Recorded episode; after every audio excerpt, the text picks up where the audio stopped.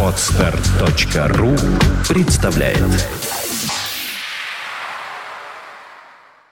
Свободное радио Компьюлента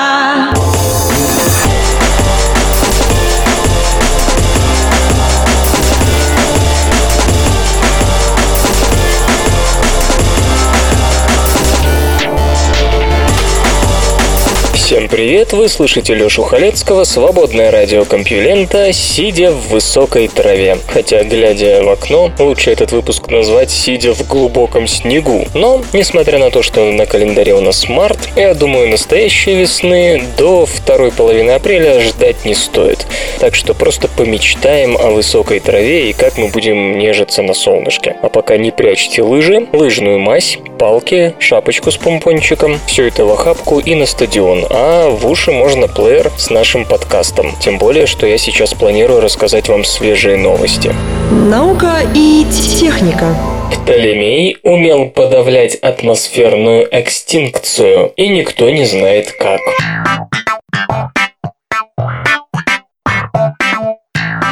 Клавдий Птолемей более всего известен современному слушателю как популяризатор геоцентрической модели мира в противовес уже изложенной к тому времени Аристархом Самосским и поддержанной Селевком более адекватной гелиоцентрической модели.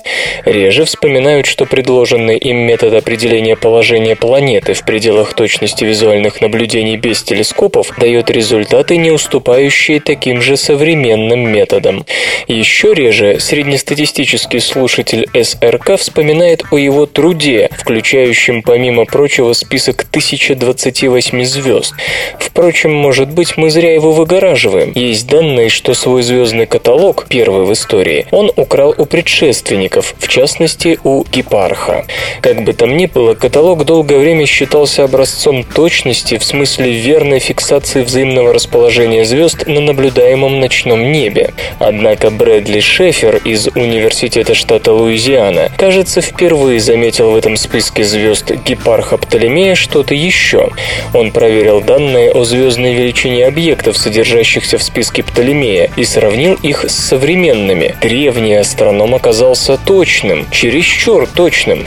Дело в том, что звезды на ночном небе подвержены явлению, известному как атмосферная экстинкция. Это уменьшение интенсивности света от астрономического объекта из-за поглощения излучения и рассеивания в атмосфере Земли. Когда звезда у горизонта, ее свет пронизывает почти вдвое большую толщу атмосферного воздуха, чем когда она находится высоко в небе. Поэтому, когда вы наблюдаете одну и ту же звезду близко к горизонту, у нее одна яркость, а когда высоко в небе другая. Увы, у Птолемея яркость одинаковая и соответствует реальной относительной яркости звезд на небе, теоретически недоступной человеку с наблюдательными научными средствами второго века нашей эры. Это поразительно и беспрецедентно, восклицает господин Шефер. И действительно, объяснение экстинкции было дано только в 1729 году. Теоретически, полагает наш современник, Птолемей мог измерить относительную звездную величину, выбрав за точку отсчета какую-то одну звезду, к примеру, полярную, и затем искать аналогичные звезды с близкой яркостью. Так поступают нынешние астрономы. Однако, чтобы пойти по этому пути, они читали учебники, и до 1729 года им это, разумеется, просто не приходило в голову. Точнее, не должно было приходить в голову, ибо на самом деле это все же происходило. Как ни странно, но Брэдли Шефер обнаружил, что Абу Эл-Хусейн Абд Ар-Рахман ибн Умар Ас-Суфи, наблюдавший звездное небо около 960 года нашей эры из Исфахана, где звезды немного не такие, как в Александрии, Птолемея или на Родосе Гепарха, также давал их звездную величину практически без значимых искажений, то есть получается с учетом неизвестному ему эффекта экстинкции. То же самое с наблюдениями Тихо Браге, сделанными около 1590 года с острова Хвен, что между Данией и Швецией. Никто из четверки перечисленных ученых не оставил ни малейших упоминаний о том, какой именно техникой они пользовались. Больше Больше того, никто из них вообще не упомянул проблему атмосферной экстинкции хоть в какой-то форме. Интригует и то, что вышеизложенный метод коррекции звездной величины не должен работать для всех этих ученых. Беда в том, что из своей Александрии Родоса и прочих, каждый из них мог рассмотреть звезды около зенита только в ряде случаев. Некоторые же звезды вообще никогда не поднимались над горизонтом выше нескольких градусов, и их правильную относительную звездную величину теоретически нельзя было измерить. Тем не менее, Птолемей дает их относительную яркость правильно, как будто имел возможность наблюдать их около зенита или каким-то неизвестным образом обходил эффект экстинкции. При этом, отмечает современный ученый, при всей точности корректировки экстинкции, Птолемей все же слегка, но переоценивал такого рода поправку в некоторых направлениях и чуть недооценивал ее в других, но в целом, среднестатистически, его корректировка для всей тысячи описанных светил экстремально, неестественно точна. Почему? У господина Шефера нет ни малейшей мысли. Дело в том, что единственный вариант коррекции экстинкции, который лично он представляет себе на месте Птолемея, это наблюдение всех звезд у самого горизонта на одинаковой высоте, с тем, чтобы их относительная звездная величина совпадала. Однако выборочная изотропность точности корректировки экстинкции, по-видимому, не стыкуются с этой идеей. Кроме того, собственные опыты ученого по бестелескопному определению звездной величины на примере Александрийской широты показали, что он смог сделать лишь часть той корректировки экстинкции, которая удавалась астрономам до телескопной эпохи. В целом, конечно, нельзя сказать, что Птолемей не задумывался над искажениями нашего видения небесных тел наземными причинами. Напомню, именно он первым в литературе указал, что кажущееся увеличение Луны по мере приближения к горизонту является оптической иллюзией неясной природы. Кроме того, он написал трактат «Оптика», где исследовал отражение и преломление света на границе воздуха и воды, а также воздуха и стекла. Иными словами, знал про коэффициент преломления, а также сформулировал первую версию закона преломления. Однако его закон преломления лишь примерно соблюдается в жизни и только для малых углов, да и в любом случае прямой связи с коррекцией экстинкции эта работа не предлагает. Впрочем, труд дошел до нас лишь в плохих арабских переводах и их поздних переложениях на латынь, так что, возможно, какие-то его детали нам уже не узнать. Словом, чтобы он, Браги или Ас-Суфи не применяли для борьбы с экстинкцией, этот метод утрачен. Неандертальцы, возможно, обменяли развитую социализацию на большие глаза.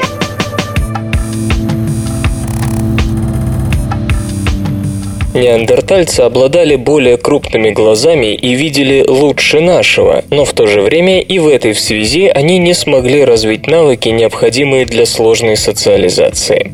Если это правда, то когда из-за ледникового периода стало тяжелее находить пропитание, большеглазым пришлось туго, ибо они не умели налаживать контакты за пределами привычной социальной группы. Так предполагает Робин Данбар из Оксфордского университета.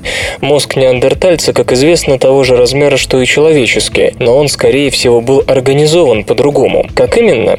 Для этого господин Данбар и его коллеги изучили черепа 13 неандертальцев и 32 анатомически современных людей и обратили внимание на то, что у неандертальцев глазницы больше.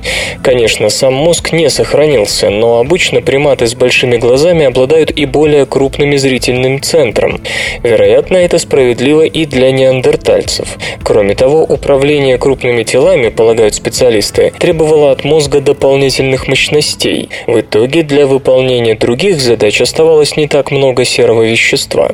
Упор на зрительную систему, вероятно, был ответом на северный полумрак, но из-за этого неандертальцы не смогли расширить свои лобные доли, играющие у нас важную роль в социальном взаимодействии.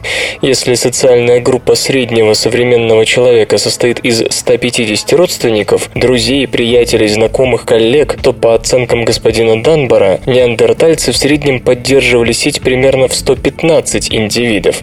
Оценка основана на предыдущем исследовании тех же ученых, установившем корреляцию между размерами глазничной префронтальной коры и объемом социальной сети у современных людей.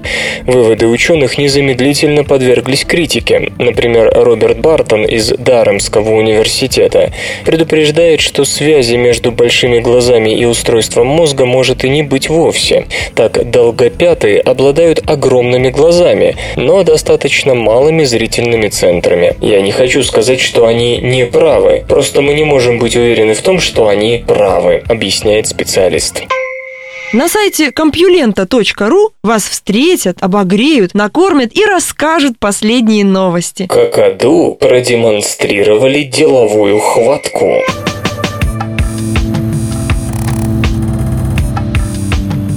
70-х годах прошлого века психологи провели эксперимент, который демонстрировал, как человек может выбирать между сиюминутной выгодой и более значительными, но и более отдаленными целями. Эксперимент ставили с детьми, которым давали маршмеллоу, опыт так потом и назвали, эксперимент маршмеллоу, и говорили, что они могут съесть угощение сейчас или чуть позже. Если ребенок соглашался подождать, то получал вторую порцию. Некоторые дети съедали маршмеллоу сразу, некоторые решали подождать. И, как говорят те, кто дожидался второй порции, со временем весьма преуспели. Так или иначе, способность пренебрегать сиюминутной выгодой ради более значительной, но и более отдаленной цели – важный элемент психики человека. Или не только человека. В последнее время мы все чаще слышим о том, что какие-то когнитивно-психологические свойства, которые считались исключительно человеческими, вдруг обнаруживаются обнаруживаются у животных.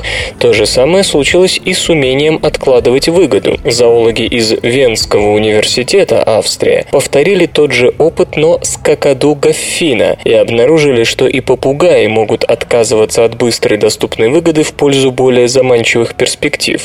Эксперимент, поставленный группой Элис Аурсберг, выглядел так. Какаду предлагали орех пекан и ставили птицу перед выбором – съесть орех сейчас или подождать и получить более вкусную кишью.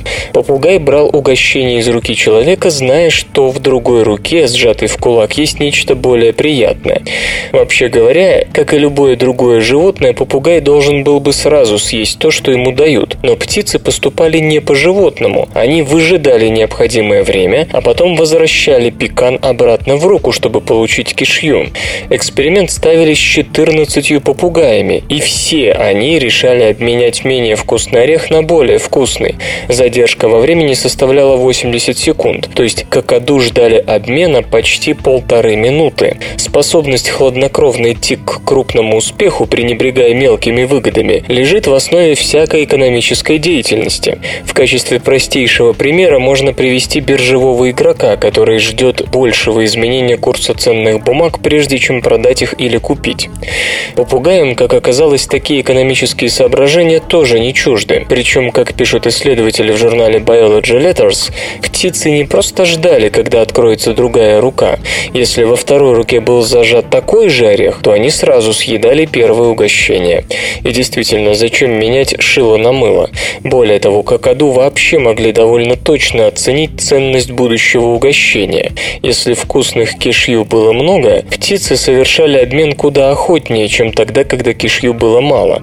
Играя попугаи на бирже, в минусе они бы не остались. У шимпанзе тоже есть такая способность, но, как и человек, обезьяна может держать угощение в руке. Попугаям же приходится брать его в клюв, и соблазн съесть его сразу оказывается неизмеримо выше, чем у приматов. Так что в каком-то смысле какаду, возможно, лучше владеют собой, чем обезьяны. Стоит также заметить, что это не первый случай, случай, когда Венский университет радует нас новостями про какаду.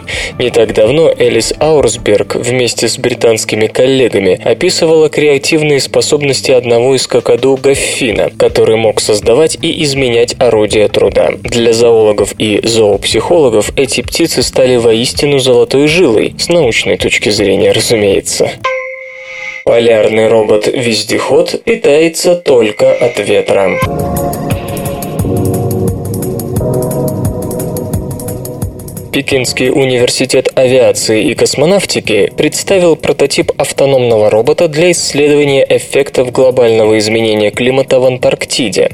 На первый взгляд робот как робот, способен преодолевать препятствия высотой до полуметра. Схема шасси традиционна, но вот источник питания – это нечто. Машина оснащена ветряной турбиной с вертикальной осью вращения. С горизонтальной центр тяжести был бы недопустимо высок. Производство американского американской компании Urban Green Energy. Высота ветряка под названием Хой Яй 1,2 метра. Серийная версия на 10 сантиметров длиннее.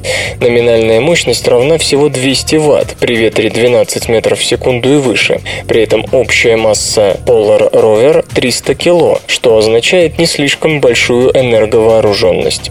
Казалось бы, это плохо, но вспомним, что втрое более тяжелый марсианский Curiosity обходится 125 ватт пиковой мощности и получает от своей энергоустановки не более 2,5 киловатт-час в день. Помимо меньшей высоты стеклопластиковой турбины и ее сравнительно скромного веса 40 кило, она и еще очень компактна. Ширина всего 80 сантиметров, а метаемая площадь 84 сотых кубометра.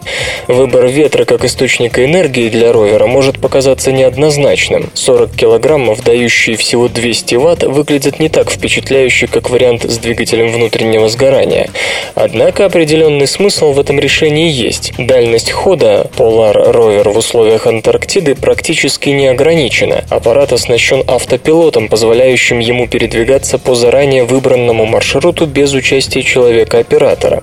Для ориентации в условиях полярной ночи он располагает GPS-системой и средствами распознавания препятствий с особой чувствительностью к деталям рельефа, состоящим из снега и льда. Из полезной нагрузки ровер несет анализатор атмосферного воздуха, средства забора и анализа образцов снега и некие неуточняемые геологические анализаторы.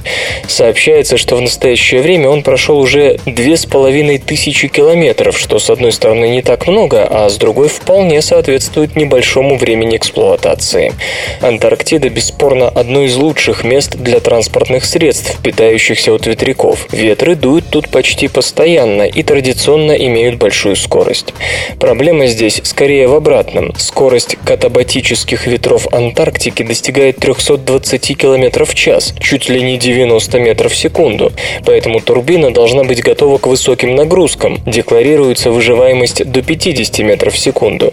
Правда, при скоростях, превышающих 30 метров в секунду, а также ниже 2,5 метров в секунду, турбина не работает. Однако такие условия обычно неблагоприятны для передвижения роверов даже с активным электропитанием. Кстати, учебное заведение, что разрабатывало Polar Rover, сейчас, по слухам, занимается созданием перспективного планетохода для невнеземного использования. Я вам один умный вещь скажу, но только вы не обижайтесь. Сколько нужно ума, чтобы пользоваться огнем?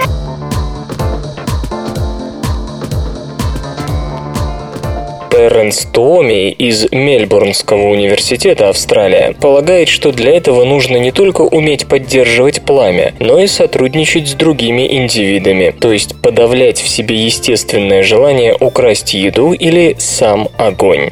Следы пепла, найденные в пещере Вондерверк в ЮАР, говорят о том, что по крайней мере некоторые Homo erectus использовали огонь примерно миллион лет назад.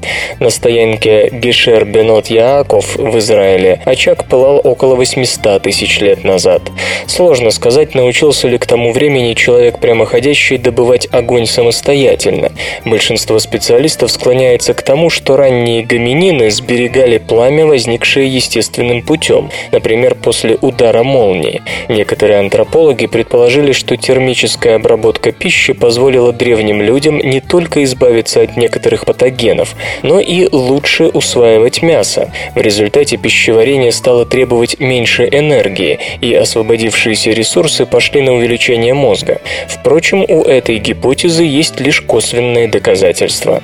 Господин Туоми решил взглянуть на этот процесс с другой стороны. Каковы минимальные умственные способности, необходимые для постоянного поддержания огня? Даже если принять, что Homo erectus не мог развести костер, для сохранения хрупкого пламени требуется очень много. И прежде всего долгосрочное планирование, что уже немало. Это вам не производство примитивных орудий и не охота. Надо понимать, что пламя может погаснуть и заранее собирать хворост, а также защищать огонь от сильного ветра.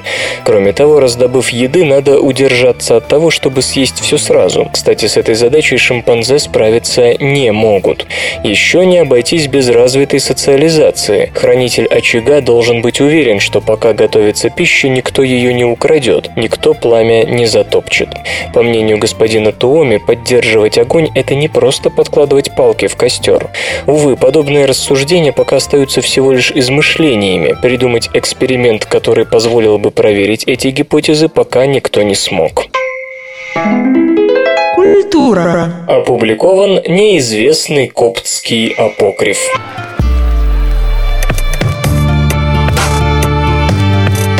Ролов Ванденбрук из Утрехтского университета Нидерланды опубликовал книгу «Псевдо Кирилл Иерусалимский о жизни и страстях Христа», в которой впервые предложил перевод коптского Евангелия, написанного почти 1200 лет назад. Этот апокриф уникален. В нем встречаются такие сюжетные повороты, с которыми исследователи нигде больше не сталкивались. Например, Понтий Пилат трапезничает с Иисусом перед распятием за одним одним столом и предлагает принести в жертву своего сына, дабы спасти Христа. А Иуда поцеловал Иисуса в связи с тем, что тот обладал способностью изменять внешний вид, и отряд воинов и служителей от первосвященников и фарисеев не мог его узнать. Кроме того, арест, судя по этому тексту, произошел во вторник вечером, а вовсе не в четверг, как сообщают канонические писания. Документ существует в двух списках, хранящихся в библиотеке и музее Моргана, Нью-Йорк и в Музее Пенсильванского университета. Для перевода использована в основном нью-йоркская рукопись, потому что другой вариант практически нечитаемый. Коптская и эфиопская церкви считают Пилата святым, что объясняет сочувственное отношение к нему со стороны автора текста. Далее цитата. «Без дальнейших церемоний Пилат накрыл на стол и ел с Иисусом на пятый день недели, и Иисус благословил Пилата и весь дом его». Далее Пилат говорит, говорит Иисусу, «Вот ночь пришла, встань и удались, и когда наступит утро, и они обвинят меня за тебя, я отдам им своего единственного сына, дабы они убили его вместо тебя». Но Иисус утешает его, «О, Пилат, ты удостоился великой благодати, ибо хорошо принял меня». Иисус также дал понять Пилату, что мог бы скрыться в любой момент, если бы пожелал. Пилат взглянул на Иисуса, и вот он стал бестелесным, и он не видел его долгое время. В ту же ночь Пилат и его жена видят один и тот же сон, в котором происходит убийство орла, то есть Иисуса. Что касается Иуды, то в канонических текстах он предает Иисуса в обмен на деньги с помощью поцелуя, которым помогает опознать Спасителя. Этот апокриф объясняет сей поступок следующим образом. «Иудеи сказали Иуде, как же нам арестовать его, если он не имеет одного вида и изменяется? Порой он румян, порой бел, порой рыж, порой цвета пшеницы, порой бледен, словно аскет, порой является юным, порой стариком. Не в силах дать описание внешнего вида Иисуса, Иуда предлагает его поцеловать. Господин Ванденбрук поясняет, что впервые подобное объяснение поступку Иуды предложил раннехристианский автор Ориген в труде «Против Цельса». Там было написано так «Каждый видел его по-своему». Этот текст написан от имени святого Кирилла Иерусалимского, Римского, жившего в IV веке. Он рассказывает эту пасхальную историю во время гамилии, пасторского наставления. Таких гамилий, приписанных святому Кириллу, существовало несколько, и все они, скорее всего, были подделками. В начале апокрифа автор, кто бы он ни был, утверждает, что в Иерусалиме, в доме Марии, найдена книга с писаниями апостолов о жизни и распятии Иисуса. Господин Ванденбрук считает маловероятным, что нечто подобное действительно произошло произошло. Это стандартный прием укрепить доверие читателя с ссылкой на апостолов, часто встречающийся в коптской литературе. Больше всего исследователя поразил перенос апостольской вечери и ареста Иисуса на вторник, и выходит, что действительно последнюю вечерю Иисус разделил не с учениками, а с Пилатом, уже после того, как предстал перед Каифой и Иродом. 1200 лет назад Нью-Йоркская рукопись хранилась в библиотеке монастыря Святого Михаила в Египте египетской пустыне близ сегодняшнего городка Аль-Хамули на западе Файюма. Документ отмечает, что это подарок протеерея отца Павла, и что эта книга существует благодаря его трудам. Монастырь, по-видимому, перестал существовать в начале X века, и текст был заново открыт лишь весной 1910 года. В декабре 11 его вместе с другими рукописями приобрел американский финансист Джон Пирпонт Морган, на основе собрания которого и была позднее образована вышеупомянутая библиотека. Текст Нового Завета, каким мы его знаем сегодня, сложился и был канонизирован к IV-V веках, но апокрифы еще долго оставались популярными, особенно среди египетских монахов. Вслух и с выражением читаю стихотворение. Николай Маршен «Азбука коммунизма».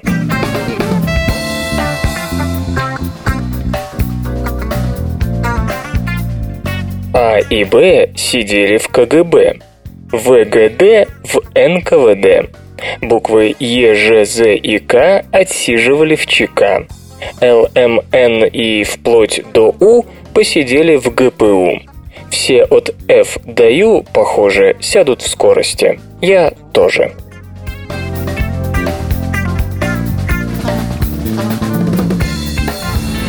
Наука и техника. Первые люди на Марсе станут звездами реалити-шоу.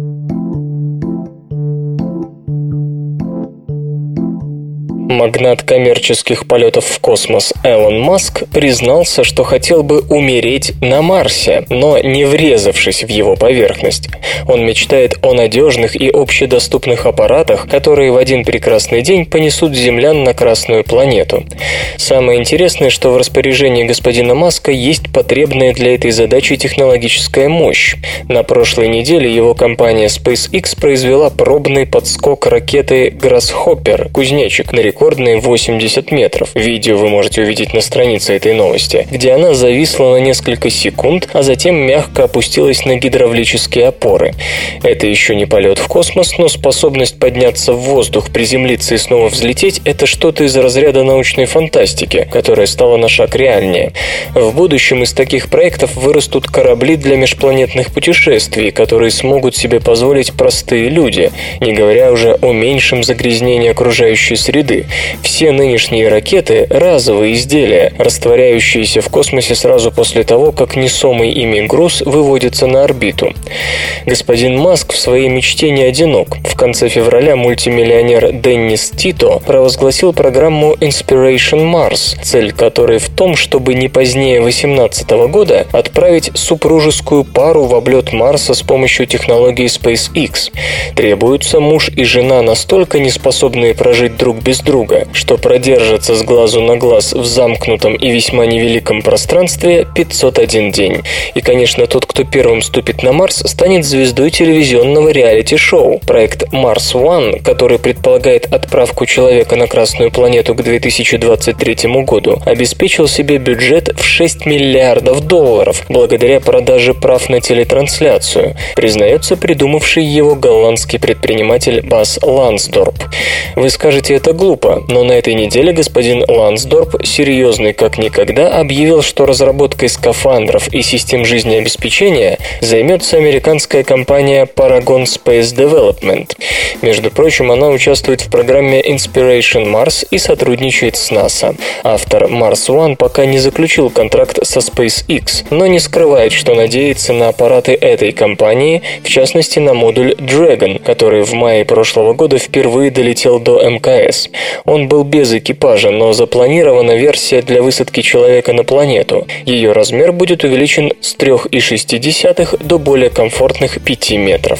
Если верить плану, Mars One отправит первый одинокий грузовик Dragon на Марс в 2016 году, чтобы проверить его способность самостоятельно опускаться на поверхность планеты.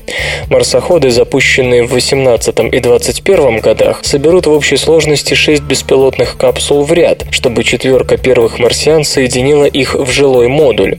Если все будет хорошо, в 25-м к ним присоединятся еще четверо смелых. Это будут путешествия в один конец, и восьмерке суждено остаток жизни находиться под прицелом телекамер. Подбор экипажа начинается в этом году, и первым на Марс ступит тот, кого выберут телезрители.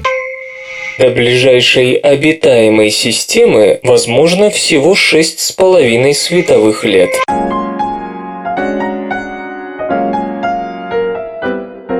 Свежие оценки шансов на обнаружение жизни вокруг самой массовой звезды Вселенной, красного карлика, весьма высоки и достигают 6%, а расстояние до ближайшей землеподобной планеты в зоне обитаемости равно всего 13 световым годам. Но есть и несогласные. Рави Кумар Капарапу из Университета штата Пенсильвания считает, что в среднем из 10 красных карликов 4 имеют в зоне обитаемости планеты размером от половины до полутора Земли. Причем это консервативная оценка, заявляет исследователь. Их может быть больше. А отсюда следует, что расстояние до ближайшей землеподобной планеты в обитаемой зоне составляет по расчетам господина Копарапу не 13, а от 6,5 до 7 световых лет. И в радиусе 10 световых лет от Земли таких планет, по всей видимости, 3. На чем основаны его выводы? Определение границ зоны обитаемости у звезды, отмечает исследователь, опирается в наше понимание того, насколько эффективно ее излучение может нагреть планету и как быстро энергия этого излучения планеты теряется. Поэтому важно знать, насколько углекислый газ и водяной пар в атмосфере могут абсорбировать излучение того или иного светила.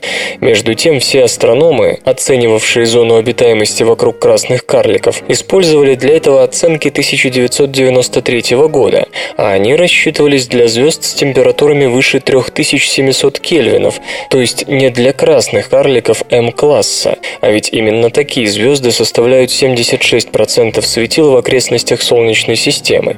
Это означает, полагают ученые, что оценками 93 года для большинства звезд пользоваться решительно нельзя. Поэтому он разработал собственную шкалу поглощения спектра излучения звезд с температурами поверхности в 2600-7200 кельвинов. Таким образом, данные по абсорбции излучения охваченных им светил верны для планет вокруг звезд от G-класса Солнце до M-класса, кроме тех, чья температура ниже 2600 кельвинов, что ниже подкласса M6V. Это, конечно, не панацея. Например, если у звезды Волк 359, четвертой по удаленности от Земли, на расстоянии 7,8 световых лет, есть планеты, то они находятся на границе неприменимости новых данных по абсорбции. Однако и такая модель много лучше предшествующей. По ней оказалось, что границы зоны обитаемости рассчитаны неправильно практически для всех красных карликов. Фактически они значительно шире ожидавшихся. Причем в случае, если землеподобными планетами считать те, что имеют радиус от 1 до 2 земных, то 6 из 10 красных карликов располагают телами таких параметров в зоне обитаемости. Как известно, ближе 10 световых лет от нас находятся 7 красных карликов, и не далее 12 световых лет еще дюжина. Со статистической точки зрения такая ситуация не оставляет надежды на отсутствие землеподобной планеты в зоне обитаемости на указанном расстоянии от Солнечной системы. Особо отмечу, что в своих расчетах зоны обитаемости американец не рассматривал варианты планет с атмосферным давлением, отличным от земного. В то же время, как мы уже рассказывали, анализ таких вполне реалистичных вариантов, например, в нашей системе земное атмосферное давление присуще только одной планете земного типа, дополнительно значительно расширяет зону обитаемости вокруг звезд всех типов. Непроверенные слухи, пошлость, разврат, голые знаменитости, внутренности политиков и многое другое – все это вы не услышите в СРК. Curiosity подтверждает, на Марсе могла быть жизнь.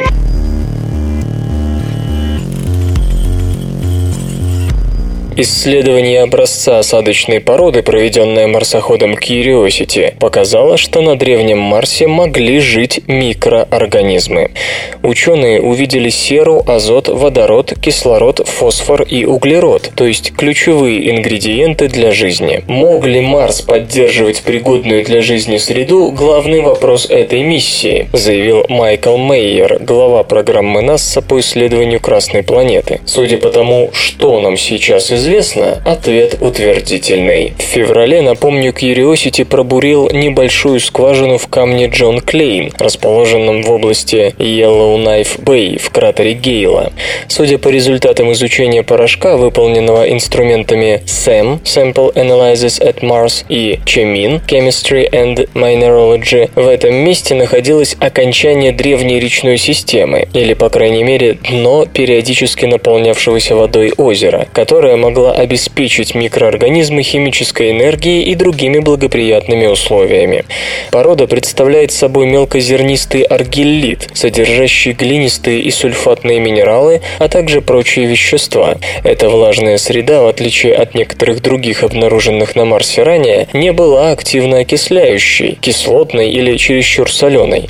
Примерно такого результата и ожидали ученые, выбирая для бурения место в районе древних ручьев, стекавших с края кратера Гейла. Кроме того, мелкозернистый аргиллит с узловатыми образованиями и прожилками указывал на несколько влажных периодов. В сентябре 2012 года в нескольких сотнях метров отсюда Curiosity обнаружил следы старинного речного русла. На глинистые минералы приходится не менее 20% образца, отмечает Дэвид Блейк, отвечающий за инструмент Чемин в исследовательском центре НАСА имени Эймса. Глинистые минералы – продукт реакции относительно пресной воды с вулканическими минералами вроде оливина, который тоже присутствует в осадке. Реакции могли протекать внутри отложений во время переноса осадка или в области, откуда брался осадок. Присутствие сульфата кальция наряду с глиной говорит о том, что почва была нейтральной или слегка щелочной. Ученых удивили смесь окисленных, менее окисленных и неокисленных вовсе веществ, благодаря чему образуется энергетический градиент, подобный тому, что эксплуатируется земными микроорганизмами. Намеком на такое частичное окисление, кстати, был цвет породы – серый, а не красноватый. Количество ингредиентов в образце впечатляет, а пары, например, сульфатов и сульфидов, свидетельствуют о возможном источнике химической энергии для микроорганизмов, подчеркивает Пол Махаффи, главный по прибору СЭМ в Центре космических полетов НАСА имени Годдарда. Перед нами предстал очень древний и в то же время, как ни странно, новый серый Марс, на котором некогда существовали условия, благоприятные для жизни, подытоживает участник проекта Mars Science Laboratory Джон Гротцингер из Калифорнийского технологического института. Ученые останутся в области Yellowknife Bay еще на несколько недель, после чего Curiosity отправится в долгий путь к центральному пику кратера Гейла, горе Шарпа. Орбитальные зонды рассмотрели на ее склонах глинистые и сульфатные минералы, и их изучение даст больше подробностей о продолжительности и разнообразии пригодных для жизни условий. Привлекательность не зависит от выражения лица.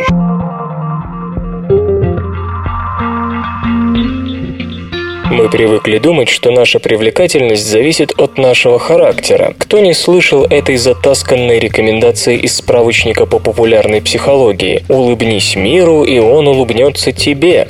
Это правило можно понимать и так, что внешность не играет большой роли, лишь ваша благорасположенность к окружающим внушит к вам всеобщую симпатию.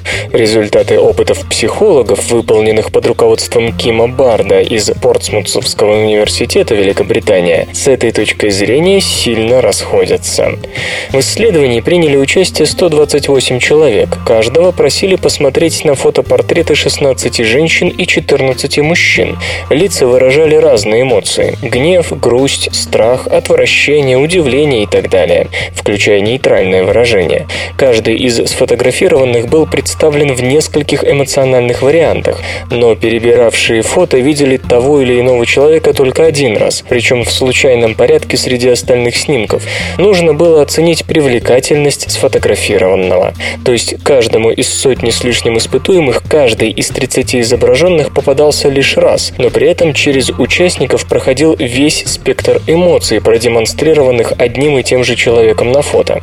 Так вот, как пишут психологи в Journal of Non-Verbal Behavior, привлекательность сфотографированного оставалась одной и той же, независимо от того, какое выражение было у него на лице. То есть привлекательный оставался таким даже в гневе и страхе, и наоборот, менее симпатичные люди никак не повышали свои баллы даже с улыбкой и счастливым выражением лица. Эти результаты не зависели от того, мужчина или женщина смотрели на карточку. Точно так же на них не влияло то, кто именно был изображен на фото. Как полагают авторы работы, в нашем лице есть какие-то базовые черты, основные признаки, которые остаются неизменными при любом выражении. И именно они считываются в первую очередь, когда мы оцениваем привлекательность другого человека. Психологи советуют разделять привлекательность вообще и привлекательность другого как брачного партнера. Выражение лица влияет именно на вторую разновидность. Вряд ли вам придет в голову флиртовать с человеком, у которого на лице, несмотря на всю его красоту, написана неприкрытая враждебность ко всем окружающим. Но если наш взгляд не окрашен сексуально-брачными мотивами, привлекательность чужого лица будет для нас одинакова, чтобы это лицо не выражало. Ну и что? Как что? Позор джунглям! Открыт редкий тройной квазар.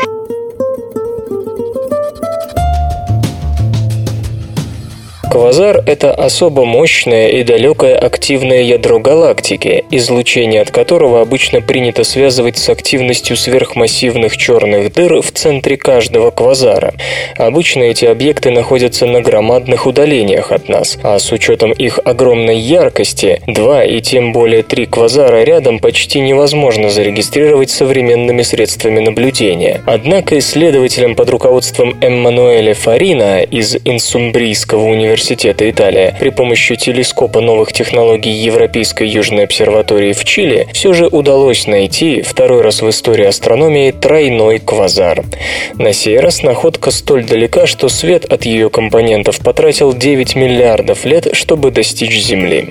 QQQ J1519 плюс 0627, как называется новооткрытый тройной квазар, неоднороден. Два квазара в нем ближе друг к другу, чем к третьему. Это значит, значит, что группа, скорее всего, возникла как итог взаимодействия этих ближайших друг к другу объектов, к которым лишь затем присоединился третий. При этом все они умещаются в секторе пространства в какие-то 300 килопарсек, это приблизительно 700 тысяч световых лет, то есть довольно близки по квазарным меркам. Что интересно, в инфракрасном диапазоне рядом с ними нет никаких разогретых галактик, в которых обычно обнаруживаются квазары. Иными словами, если эти квазары и являются окрестностями окрестностями сверхмассивных черных дыр, то формирование галактик вокруг них еще не завершено. Астрономы полагают, что вся троица представляет собой лишь часть более крупной структуры, образование которой продолжается, что представляет ценную возможность непосредственного наблюдения этого процесса. Бизнес. Рынок мобильных приложений быстро растет.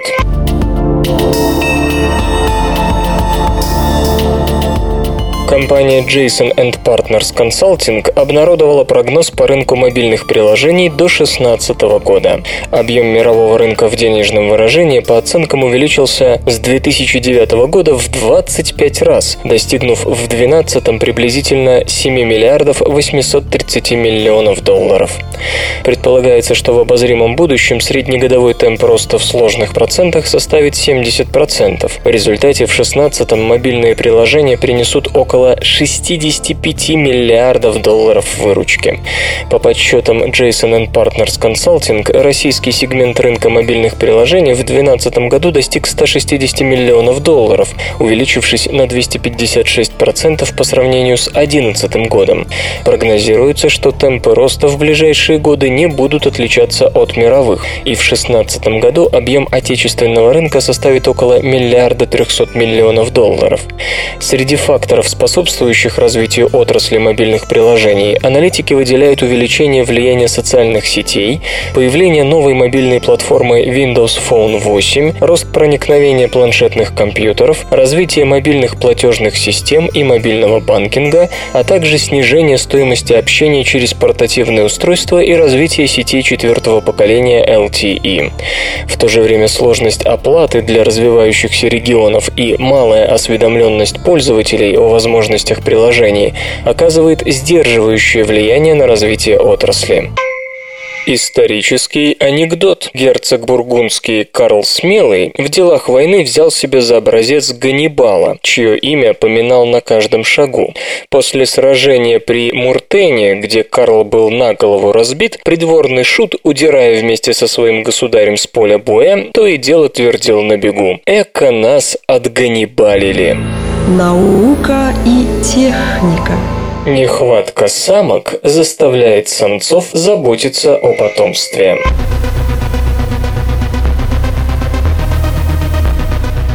Мы привыкли к тому, что у подавляющего большинства животных основная забота о потомстве ложится на мать, или хотя бы на обоих родителей в равной степени. Еще Дарвин заметил, что самки проводят большую часть времени следя за потомством, тогда как самцы тратят свое время соревнуясь друг с другом за внимание очередных брачных партнерш.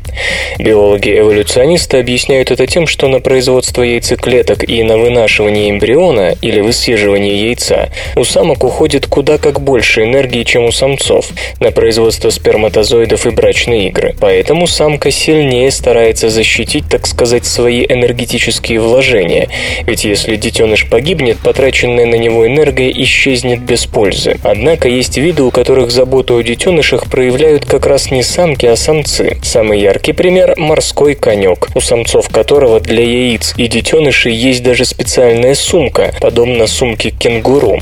Самка откладывает икринки в сумку самца и более о потомстве не думает. И вот такие случаи долгое время ставили биологов в тупик. Однако сейчас, кажется, появилась надежда, что эта загадка получит решение. Ученые британских университетов Шеффилда и Бата в течение 20 лет пытались выяснить причины того, что у некоторых видов о потомстве заботятся самцы, а не самки. Причина, как говорит руководитель исследований профессор Тамаш Шекей, оказалась чрезвычайно проста. У таких видов соотношение полов сильно сдвинуто в пользу самцов. Их стабильно оказывается намного больше, чем самок. Эволюционные события, как их описывают авторы в журнале Nature Communications, разворачиваются так. Сначала численный перевес оказывается на стороне самцов, которые понимают, что выгоднее остаться с уже найденной самкой, нежели искать новую. Новую-то еще поди найди. Оставшись вместе с самкой, самец начинает проявлять большую заботу о потомстве. Но тут и самки начинают осознавать преимущество своего нового положения и окончательно эмансипируются, перекладывая все заботы о потомстве на самцов. При этом поведение самки все сильнее начинает походить на классический сильный пол. Они ищут новых брачных партнеров и конкурируют друг с другом за самцов. Обращение брачных ролей на этом можно считать завершенным. Различные эволюционно-математические модели говорят о том, что поведение животных во многом зависит от социального окружения, и полученные данные вполне этому соответствуют. Стоит, однако, заметить, что такой обмен ролями между самцами и самками почти не встречается у млекопитающих, и опять-таки по вполне очевидной причине. Самцы млекопитающих не могут кормить детенышей молоком. Лишь у человека мужчина и женщина способны поменяться местами, подобно тому, как это происходит у морских коньков. Однако мы обязаны этому не столько биологической, сколько культурной эволюции. Электрохимические устройства могут быть одновременно прозрачными и гибкими. Хэн Ли из Пекинского университета вместе с коллегами провел ряд экспериментов по созданию электрохимических устройств и солнечные батареи и накопителей энергии суперконденсаторного типа, которые были бы одновременно прозрачными и гибкими. Ученым удалось продемонстрировать, что полученные ими батареи можно не только многократно сгибать и загибать, но даже оборачивать вокруг предметов малого диаметра, например, шариковых ручек, при сохранении эффективности, сравнимой с максимально достижимой. Ранее уже демонстрировались полупрозрачные фотоэлементы и накопители энергии, однако их структура была сэндвичем, то есть многослойной, из-за чего требовала сложного и длительного производственного процесса. Кроме того, многослойные фотоэлементы при сгибании часто ломали электроды на стыке слоев сэндвича. Предложенное китайцами решение однослойно и обеспечивает прозрачность за счет своеобразной структуры, при этом сохраняя сохраняя технологическую простоту и дешевизну. Разработчики использовали гребнезубую схему соединения электродов, что позволило добиться сохранения их механической прочности при сгибе. В то же время размеры отдельного элемента составили не более 100 микрометров, что близко к пределу разрешающей способности человеческого глаза. Поэтому итоговые электрохимические накопители энергии кажутся прозрачными. Пока были испытаны только фотоэлектрические ячейки Гретцеля и накопители на базе суперконденсаторов. Однако изобретатели уверены, что почти любое электрохимическое устройство, включая литиевые батареи, может быть изготовлено по их технологии. Ну а прозрачность позволит минимизировать проблемы с перегревом таких гибких литиевых аккумуляторов. По мнению исследователей, больше всего интегрированные системы гибких и прозрачных фотоэлементов и энергонакопителей пригодятся для подзарядки гаджетов и носимой электроники. Однако в будущем с постепенным ростом КПД их можно будет интегрировать и в окна зданий. Свободное радио Компьюлента. Болезнь Паркинсона ухудшает общение между двигательными нейронами.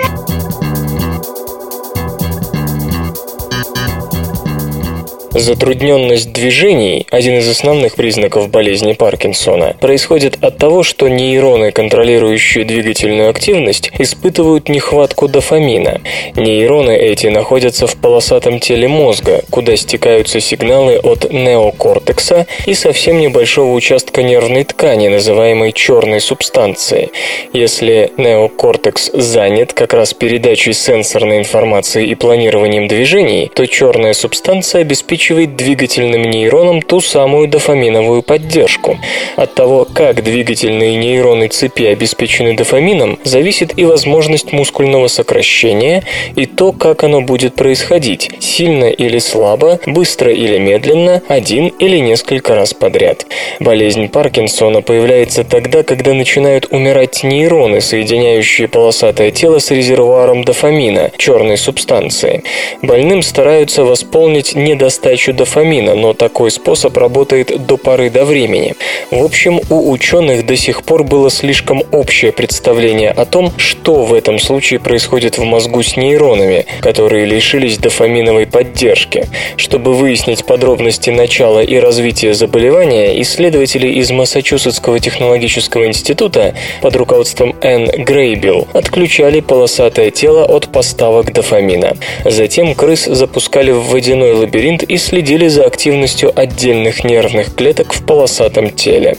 Нейроны, интересовавшие исследователей, делились на три типа. Первые два общались с неокортексом и отвечали за параметры движения, например, когда начать двигаться, а когда остановиться. Последний же связывал между собой клетки внутри полосатого тела. В свою очередь, нейроны, отвечающие за связь с корой, делились на два типа. Одни активировались перед тем, как начать движение, а другие работали все время время, пока движение совершалось. В итоге выяснилось, что отсутствие дофамина бьет по нейронам внутренней связи. Что же до тех, которые помогали обмениваться информацией с корой и определяли, когда начать двигаться и сколько это движение продолжать, то такие нейроны были активны, как обычно. Однако их включенность заметно возрастала по мере того, как крыса выучивала план лабиринта, то есть нейроны, отвечающие за планирование действий, становились ненормально гиперактивны. Когда животным вводили выводили дофамин извне, это восстанавливало нормальную активность клеток, связанных с корой. Они переставали слишком сильно напрягаться, однако добавочный дофамин никак не влиял на внутреннюю связь в полосатом теле. В общем, можно сказать, что при развитии болезни Паркинсона утрачивается взаимная координация двигательных нейронов, и мозг старается компенсировать это повышенной готовностью к движению. То есть мышечная работа все более тщательно планируется, но все хуже выполняется меняется. Двигательный центр четко понимает, где, когда и какое мышечное сокращение нужно, но совершить его не удается, и из-за этого предпринимаются все новые и новые попытки. И чем лучше мозг представляет себе задачу, в данном случае чем лучше он выучил лабиринт, тем сильнее перегреваются нейроны внешней связи. Это первая работа, в которой эффект от болезни Паркинсона соотнесен не только с типом нервных клеток, но и с разными стадиями нейронной работы, которая которые сопровождают мышечную активность. В дальнейшем исследователи планируют проверить влияние нехватки дофамина в разных районах мозга, чтобы как можно полнее представить связь болезни с изменениями в поведении. Что же до практического значения, то возможно, если в будущем удастся сделать так, чтобы и нейроны внутренней связи чувствовали вводимый дофамин, это позволит, если не остановить болезнь, то хотя бы сильно ее замедлить. Маловато, понимаешь? Маловато будет. Google запатентовала систему распознавания лиц.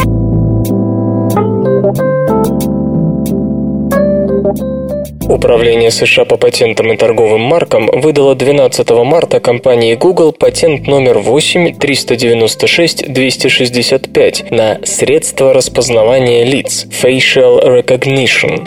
Технология предназначена для идентификации пользователей портативных устройств при помощи фронтальной камеры.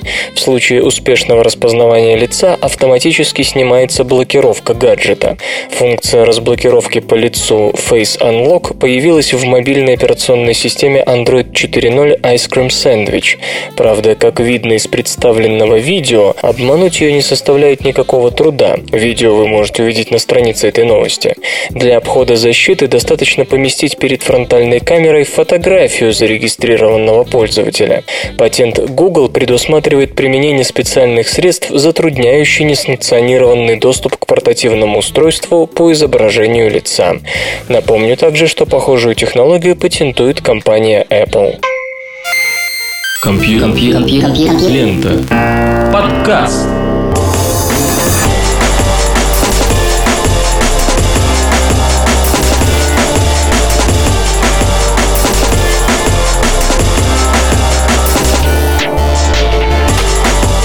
На сегодня сидение в высокой траве закончено. Еще больше интересных новостей будет завтра. Вы слышали Лешу Халецкого, свободное радио Компьюлента и сейчас будет еще пение. Свободное радио Компьюлента. Скачать другие выпуски подкаста вы можете на podster.ru